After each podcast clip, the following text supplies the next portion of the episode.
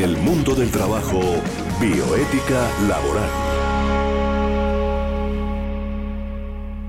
Hoy tenemos un invitado muy especial para hablar de un tema bien interesante. Los convenios internacionales del trabajo de la OIT, los derechos humanos.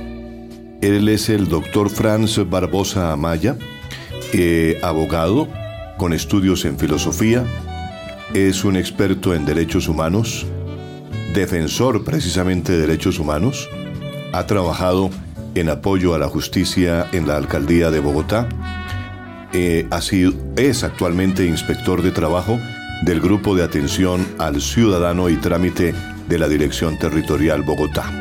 Doctor Franz, bienvenido a este espacio del mundo del trabajo y la bioética laboral.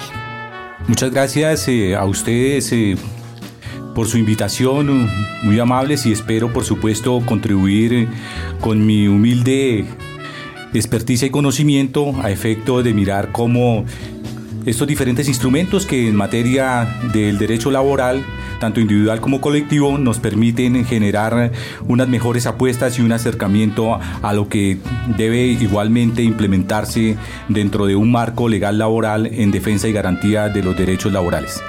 Colombia ha ratificado los convenios de la Organización Internacional del Trabajo y al ratificar estos convenios de la Organización Internacional del Trabajo, han quedado involucrados en lo que llamamos el bloque constitucional eh, de normas que indudablemente forman parte de los convenios de Colombia eh, en materia laboral.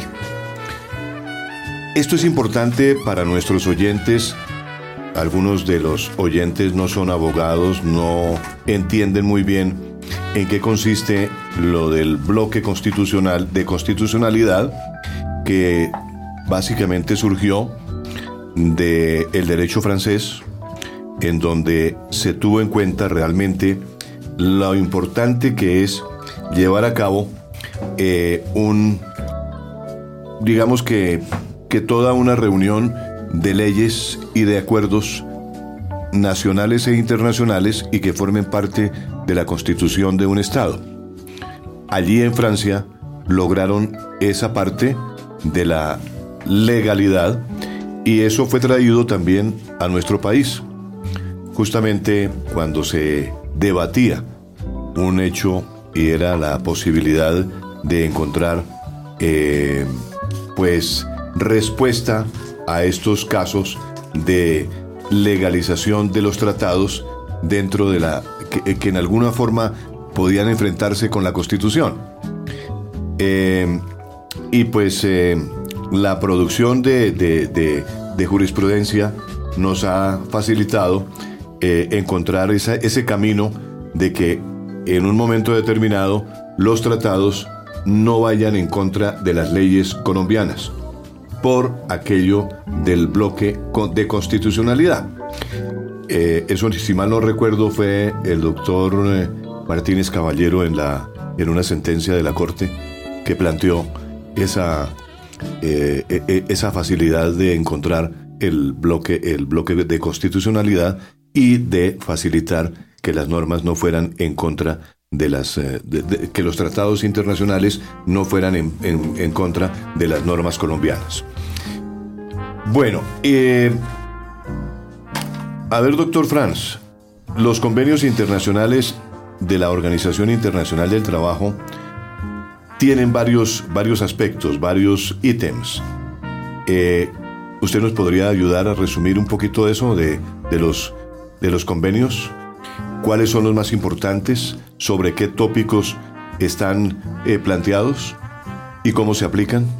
Eh, efectivamente, los convenios que se han ratificado por el país tienen una fuerza vinculante y garantizan que lo que allí se dispuso en materia de garantía y protección de los intereses como de la oportunidad de, hacer un trabajo cada vez más eh, apropiado y consecuente con la condición y la calidad del ser humano para subvencionar sus necesidades básicas contribuyan a que tanto desde las organizaciones sindicales como de las organizaciones, digamos, que no se han sindicalizado pero que cuentan con alguna estructura, se les pueda igualmente brindar un tratamiento acorde a lo señalado en materia tanto de los convenios 87 eh, que hace referencia a la libertad sindical y a la protección del derecho de sindicación o sindicalización,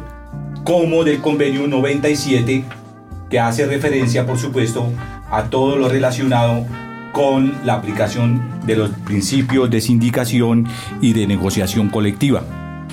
Para referirnos a cada uno de ellos, eh, eh, en particular el convenio 87, cuando relaciona la libertad sindical, hace relación a que todos los trabajadores o los empleadores, porque igualmente hay empleadores, como es el caso del sindicato de, de Pensuagro, que se encuentra igualmente bajo esta figura agremiado, cuenten con unas condiciones, que cuenten con unas oportunidades y por sobre todo que estos derechos, que si bien es cierto, han sido involucrados a nuestro marco constitucional y desarrollados a partir del artículo 53 de nuestra Carta Política, se pongan en desarrollo y contribuyan no solamente a garantizar, sino también a flexibilizar esas relaciones laborales entre trabajadores y empleadores a efecto de procurar unas mejores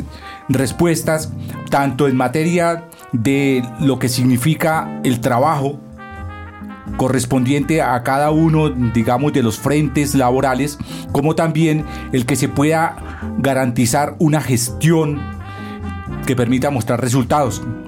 Esto ni más ni menos tiene que ver con la organización de los trabajadores y con el derecho que tienen los trabajadores de afiliarse a las diferentes organizaciones con la sola condición de constituir sus estatutos, de publicar esos estatutos, de llegar ante la oficina de trabajo del Ministerio de Trabajo y hacer la respectiva inscripción y en adelante, pues por supuesto, acatar todo lo relacionado con las normas relativas al derecho de libertad sindical y de protección al derecho de sindicalización.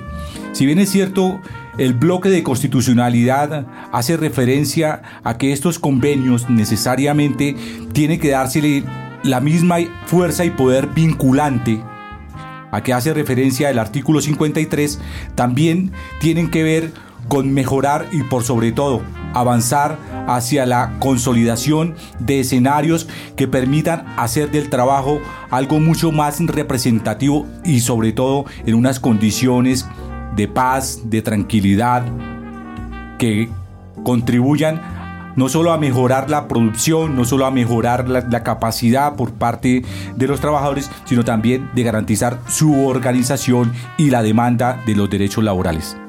Me asiste una inquietud, doctor Franz, es eh, relacionado con eh, la antigüedad de la Organización Internacional del Trabajo.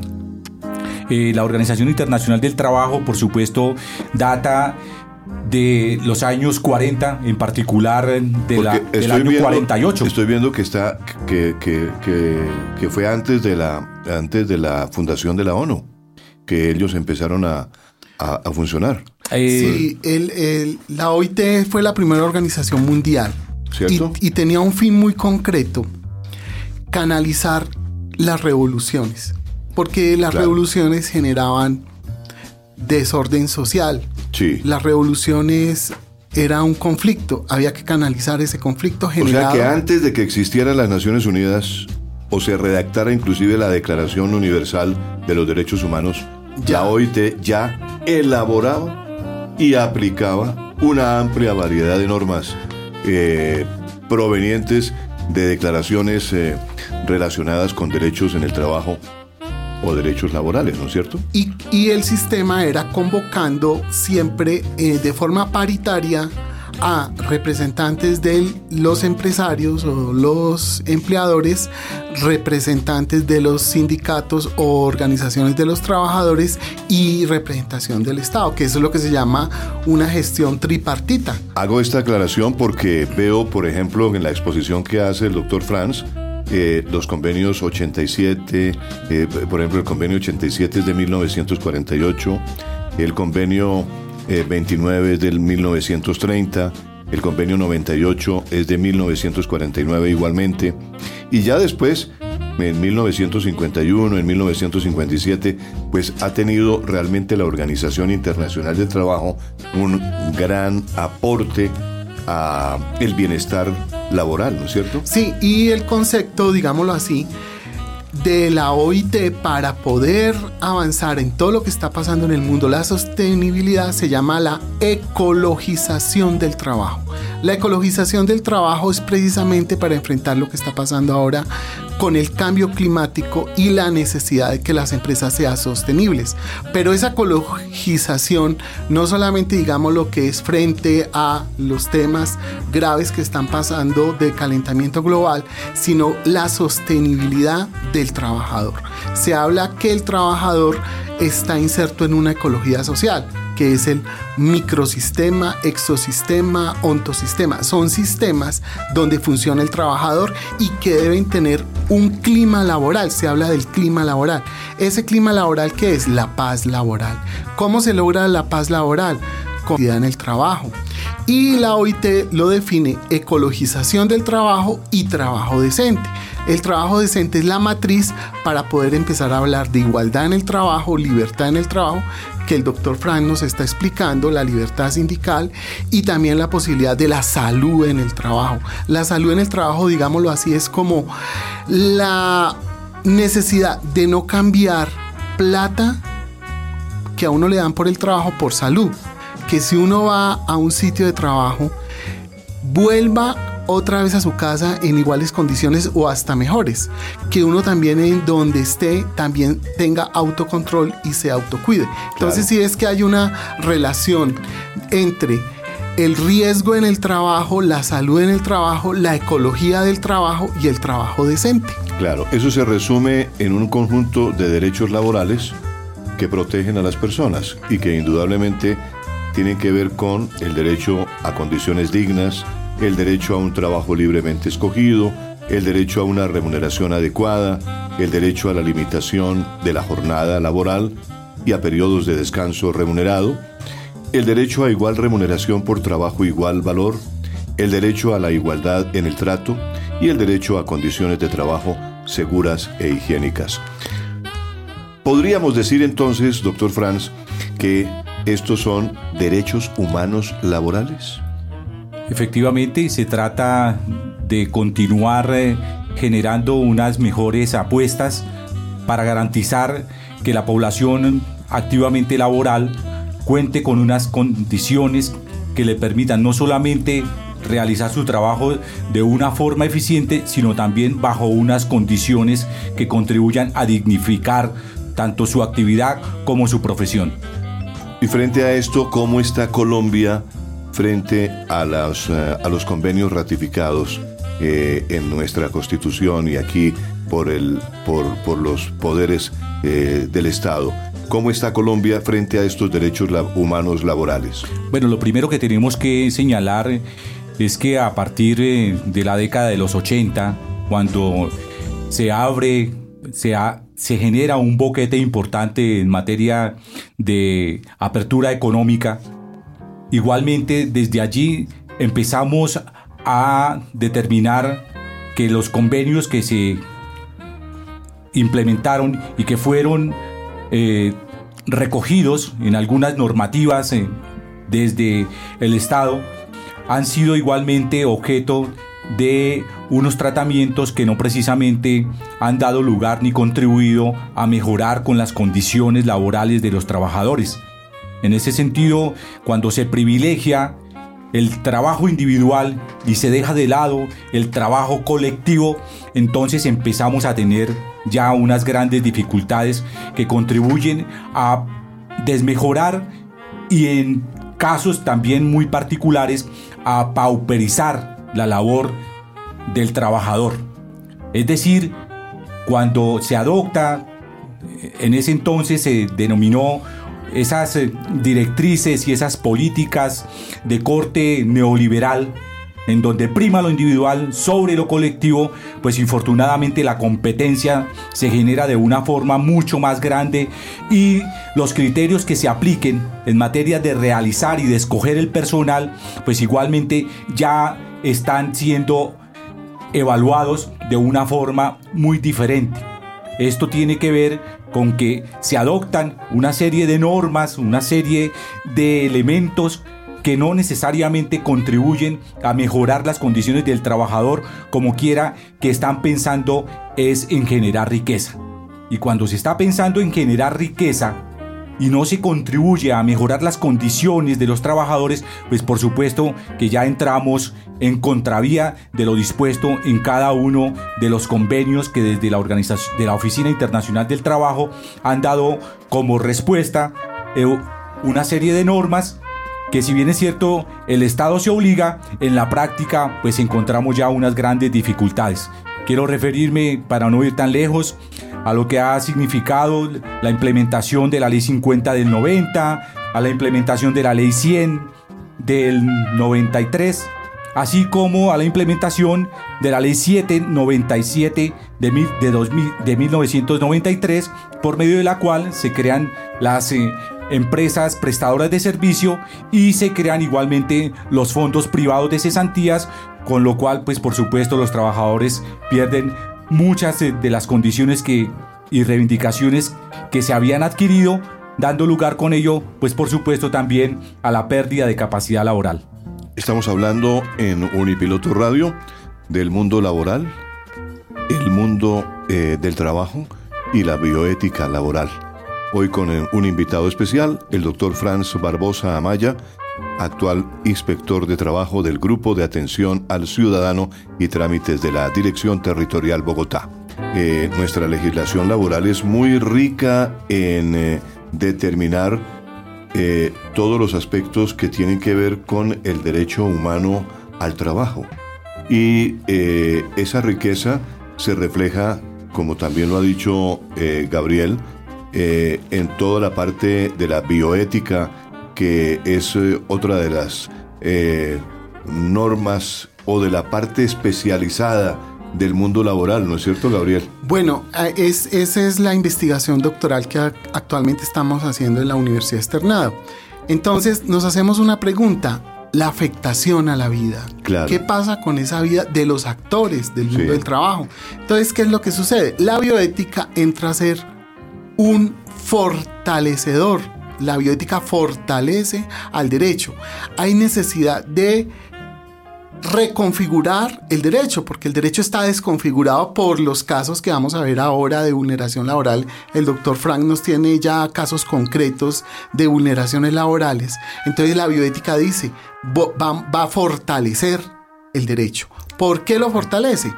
Porque va más allá y puede darle respuesta a todos los grandes cambios que afronta y, y, reflexiona la bioética de la vida, como es el cambio tecnológico y los cambios que estamos viendo ahora, por ejemplo, el calentamiento global. Claro, los seres humanos tenemos necesidades, necesidades que tenemos que suplir de alguna forma y la mejor manera es el trabajo para, para llegar a cubrir esas necesidades. Pero tenemos que tener en cuenta que la concepción del derecho es la que nos favorece para lograr esas necesidades, suplir esas necesidades, ¿cierto? Claro, o sea, esas interacciones laborales necesitan un regulador. Entonces la bioética viene a ser una mediación que fortalece a ese regulador del derecho. ¿Por qué? Porque las normas son estáticas, las normas, digámoslo así, que son concretas. En cambio, la vida es abstracta, la vida es intempestiva, histórica y necesita ese componente para poder situar los problemas actuales como los que nos va a explicar el doctor Franz del derecho humano laboral. Y las necesidades, doctor Franz, no generan obligaciones para los estados. En cambio, los derechos sí. Y lo hacen en función de la dignidad humana. Por esto poseen un valor político y jurídico que encuentra presente en la perspectiva de las necesidades y permiten vivir con dignidad. Hablando precisamente de los derechos humanos, doctor Franz, eh, ¿qué sectores eh, son más vulnerables en derechos humanos laborales? Eh, efectivamente, Tito, cuando nos referimos al marco legal, tenemos que, por supuesto, hacer referencia al artículo 25 de la Constitución, que se refiere a cómo el trabajo se constituye en un derecho y en una obligación social y debe gozar en todas sus modalidades de la especial protección del Estado. Eso significa que toda persona tiene derecho a un trabajo en condiciones dignas y justas. Cuando exploramos frente a algunos grupos o algunas poblaciones que ven afectados en sus derechos laborales porque no cuentan con esas condiciones básicas a que hace referencia la normativa, es decir, no cuentan con una vinculación directa, no cuentan con un salario adecuado, no cuentan con un periodo eh, de, o un horario para la prestación de esos servicios, sino que por el contrario se tienen que dar a la tarea de rebuscar esos recursos, de hacer de las jornadas laborales ejercicios que van más allá de las 12 horas para poder subvencionar sus necesidades básicas a partir de algunas actividades que no precisamente tienen que ver con la dignificación de la persona, pero que desafortunadamente, dada la situación en la cual se encuentran, no cuentan con otra oportunidad, es donde nos venimos a encontrar con algunas situaciones muy particulares. Tenemos que señalar que existen algunos grupos poblacionales que han venido siendo sujetos de la política laboral, pero que no han sido directamente objeto del desarrollo de la misma política laboral. ¿En qué sentido? Si bien es cierto, se les aplica para tenerlos como población activamente laborable, desde las políticas del Estado para mostrarlos en las diferentes, diríamos, eh, eh, respuestas en las cuales el, el gobierno manifiesta que los niveles de empleabilidad han mejorado y que las condiciones igualmente han mejorado, lo que tenemos que resaltar es que muchos de estos empleos no cuentan con las condiciones mínimas, básicas y necesarias para ser considerado un trabajo digno y mucho menos estable. Digamos qué grupos exactos están en este momento en, en grado de vulnerabilidad eh, laboral? Empecemos por eh, la población en condición de discapacidad. En población discapacitada. La población discapacitada, desafortunadamente, a pesar de que cuenta con una normativa, ha sido bastante complejo hacer que se vincule de una forma directa en las diferentes, eh, digamos, empresas y modalidades de acuerdo también a sus competencias porque han sido objeto de mucha estigmatización y por supuesto también que no han contado con las mejores herramientas de apoyo por parte de los empleadores. Igualmente la población eh, LGBTI, lesbianas, gays, bisexuales, transgeneristas e intersexuales se encuentran en unas condiciones bastante difíciles por aquello de todo el tema de la discriminación, de las homofobias que existen por parte también de algunos sectores laborales, de no ver a estos sectores en su condición natural, humana y en su capacidad que cuentan para realizar cualquier actividad dada su formación y dado digamos el potencial que han ido desarrollando a partir no solo de adquirir unos conocimientos y manejar unos conceptos, sino también a partir de posibilitar en lo práctico de una serie de herramientas que igualmente les brindan mucha capacidad, pero que desafortunadamente, como lo he comentado, por razón de esas eh, diferentes eh, fobias sociales y por sobre todo Aquí no podemos tampoco dejar de lado el papel que se ha cumplido por parte de los medios de información en donde tristemente no se le da la misma calidad ni tampoco categoría al trabajador independientemente de su condición sexual. Correcto. Eh, ¿Qué dice usted, por ejemplo, de los niños y niñas? Eh, eh, ¿Sería otro grupo también en donde se vulnera mucho la, el derecho humano al, laboral? Por supuesto que sí. Los niños y niñas, a pesar de que existen también unas restricciones de la prohibición de algunas formas de trabajo infantil y que se propende para que se elimine cualquier forma de trabajo infantil y que se permita más bien que los chicos y chicas se formen, se capaciten, se eduquen y lleguen en un momento igualmente a suplir esa mano de obra laboral. Hoy en día encontramos que existen fenómenos muy desarrollados que vinculan la mano de obra de los niños y niñas y adolescentes en trabajos que directamente van en contra de los derechos eh, de la población infantil. Hablemos, por decir algo, para no ir tan lejos, de eh, los trabajos relacionados con la explotación minera, los trabajos relacionados con la explotación sexual de los niños, niñas y adolescentes, los trabajos relacionados con actividades puramente domésticas, trabajos relacionados con periodos de recolección en algunos escenarios.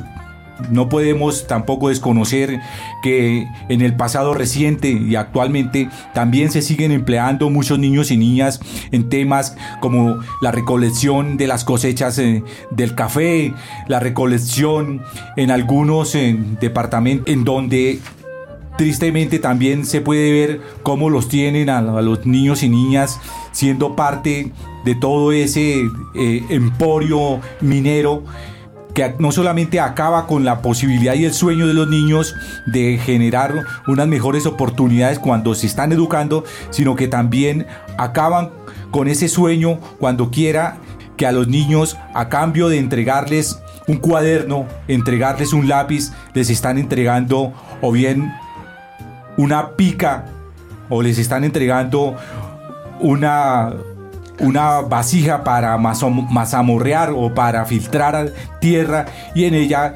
generar algunas condiciones mínimas donde finalmente quien se beneficia pues es eh, el que está al frente de la explotación, el dueño de la maquinaria, el cual igualmente no le interesa el daño ambiental, el daño ecológico, la pérdida de valores que se puede dar en estos niños y en tal sentido, pues por supuesto, la niñez es eh, la más afectada. La mujer como tal ha sido objeto de vulneración fuerte en el mundo laboral.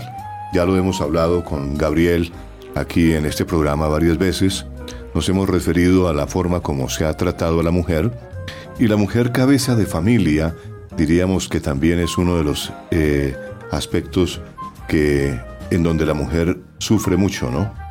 Sobre todo porque las mujeres que cabeza de familia dada también esa condición son sometidas a unas jornadas que van más allá de las mismas 8 eh, o 10 horas a las cuales por norma pueden realizar sus labores. Hay situaciones que ustedes igualmente no han desconocido en otros eh, escenarios como es el tema de las flores, en donde no solamente tienen que generar una serie de actividades sin las condiciones de seguridad industrial adecuadas, sino además que no se les brinda tampoco la remuneración que debería entregarse dada la exposición a que se tiene en temas eh, de salubridad, así como a la exposición de insumos que son los que se utilizan y que directamente van a atentar contra su eh, organismo y que al fin de cuentas pues el empleador eso no lo ve como eh, un accidente o como una enfermedad laboral, sino que por el contrario, una vez la mujer muestra algunas de esas eh, realidades en, su estructura eh, corporal, lo que hacen es prescindir de esa mano de obra y por supuesto la relegan. Hay situaciones, por ejemplo, también relacionadas con las mujeres que a pesar de tener hoy en día una normativa en la prestación del servicio doméstico, son explotadas desde las 6 de la mañana, llegan las 6 de la tarde, llegan las 8 de la noche, llegan las 10 de la noche y todavía estas mujeres se encuentran bajo esos, eh, diríamos, episodios de prestación de su servicio porque no existe, digamos, como una regulación apropiada que le genere al empleador unas respuestas mucho más sensatas frente a la condición de la mujer. Muchos hogares, por eso la mujer ha tenido que constituirse en cabeza de familia, se han terminado porque la mujer, como quiera que, siendo cabeza de familia y tiene que proveer los recursos a pesar de que su pareja se la rebusque, hay momentos en donde los hijos quedan simplemente relegados a un segundo plano, a un familiar, a un vecino y la estructura familiar como tal igualmente se va perdiendo. Se va destruyendo en, cierta forma, ¿no? Sí, señor. Sí, claro. Eh, bueno, Gabriel, ¿tenemos algo de la bioética aplicable a estos casos? Sí, claro. Estas reflexiones que hace el compañero Frank sobre LGTB, perspectiva de género en el trabajo, mujeres, sobre trabajo de adolescentes y niños, es una reflectividad. Y esa reflectividad es un asunto bioético. ¿Por qué? Porque analizamos la afectación de la vida humana y la vida en general, actual y posible, en el escenario de las interacciones laborales. ¿Cuál es escenario? Las empresas y las interacciones son el trabajador y los procesos vitales. Al introducir la pregunta por la afectación de la vida, el derecho se convierte en un agente mediador fuerte en las interacciones tensas de los actores del mundo laboral. Y tenemos que resolver asuntos que se nos vienen ahora, como es el problema de la contaminación y el problema de la tecnología en el trabajo. Hay unas cifras que hablan por sí solas. Por ejemplo, eh, de situaciones vulnerables, de acuerdo con el último censo del DANE, el 6.3% del total de la población está en condición de discapacidad. El 10.5% de residentes se reconoce como negro, mulato, afrocolombiano o afrodescendiente. Y según la encuesta de goce efectivo de derechos 2013-2014, el 65.5% de los hogares desplazados manifestó tener al menos una persona desplazada incluida en el registro único de víctimas. De acuerdo con el mercado laboral de la juventud, el 41.8% de personas entre 14 y 28 años es económicamente inactivo. Los jóvenes ni, ni, ni estudian ni trabajan, que constituyen un porcentaje alto de, los jóvenes en Colombia. Aquí tenemos en Bogotá ese grupo de jóvenes que caen fácilmente en la drogadicción. Pero se está haciendo algo en relación con eso. El Ministerio del Trabajo viene eh, elaborando programas que buscan precisamente, eh, en cierta forma, dar capacitación, dar información, con el objetivo de que las personas puedan vincularse fácilmente laboralmente, ¿no es cierto? Sí, es el tema de la empleabilidad. Lo que sucede en este momento que hay un fenómeno que es la pertinencia del trabajo. Muchos jóvenes estudian carreras o tecnologías que no son pertinentes. Es ahí donde necesitamos conectarnos con el sector productivo para analizar qué tecnologías o qué carreras se necesitan actualmente. ¿Qué países están violando los derechos humanos laborales? Bioética laboral nos ha permitido, Gabriel, entonces también investigar y tener más conocimiento sobre la forma como están los derechos humanos en el mundo. Sí, y tenemos eh, países, por ejemplo, que por violación sistemática y permanente de los derechos humanos. Eh, el sistema de naciones que pertenece a la OIT lo sanciona. ¿Cómo es esa sanción? Bloqueo económico, bloqueo comercial. ¿Cuáles países han sido sancionados históricamente y en este momento son sancionados? Tenemos el caso de Birmania. En Birmania a la población la tienen esclavizadas. ¿Cómo? A través del ejército se recluta a los seres humanos y se les ubica en campamentos y en esos campamentos se hace una mano de obra intensiva sin derecho a sus descansos, sin derecho a la libre movilidad, sin derecho a la escogencia de empleo. Entonces son esclavos contemporáneos que hacen parte de un sistema de gobierno dictatorial y por lo tanto históricamente la OIT lo sanciona. Claro, una completa explotación del ser humano. Aquí en Colombia tenemos sectores donde se ha presentado la violación de los derechos humanos con mayor eh, acentuación, doctor Franz. Eh, por supuesto, desafortunadamente hay algunas regiones, existen algunos sectores económicos, para no ir tan lejos, en todo el sector eh, de la explotación en materia de minera, por un lado, todo el sector relacionado con el narcotráfico, a quienes se les ha denominado o se les ha dado por denominar raspachines o recolectores de hoja de coca, que no cuentan con ninguna garantía diferente a la de el peso recolectado en esa hoja de coca, pero que igualmente se siguen victimizando en la medida en que una vez les recogen y les pagan por ese gramaje de la recolección, vienen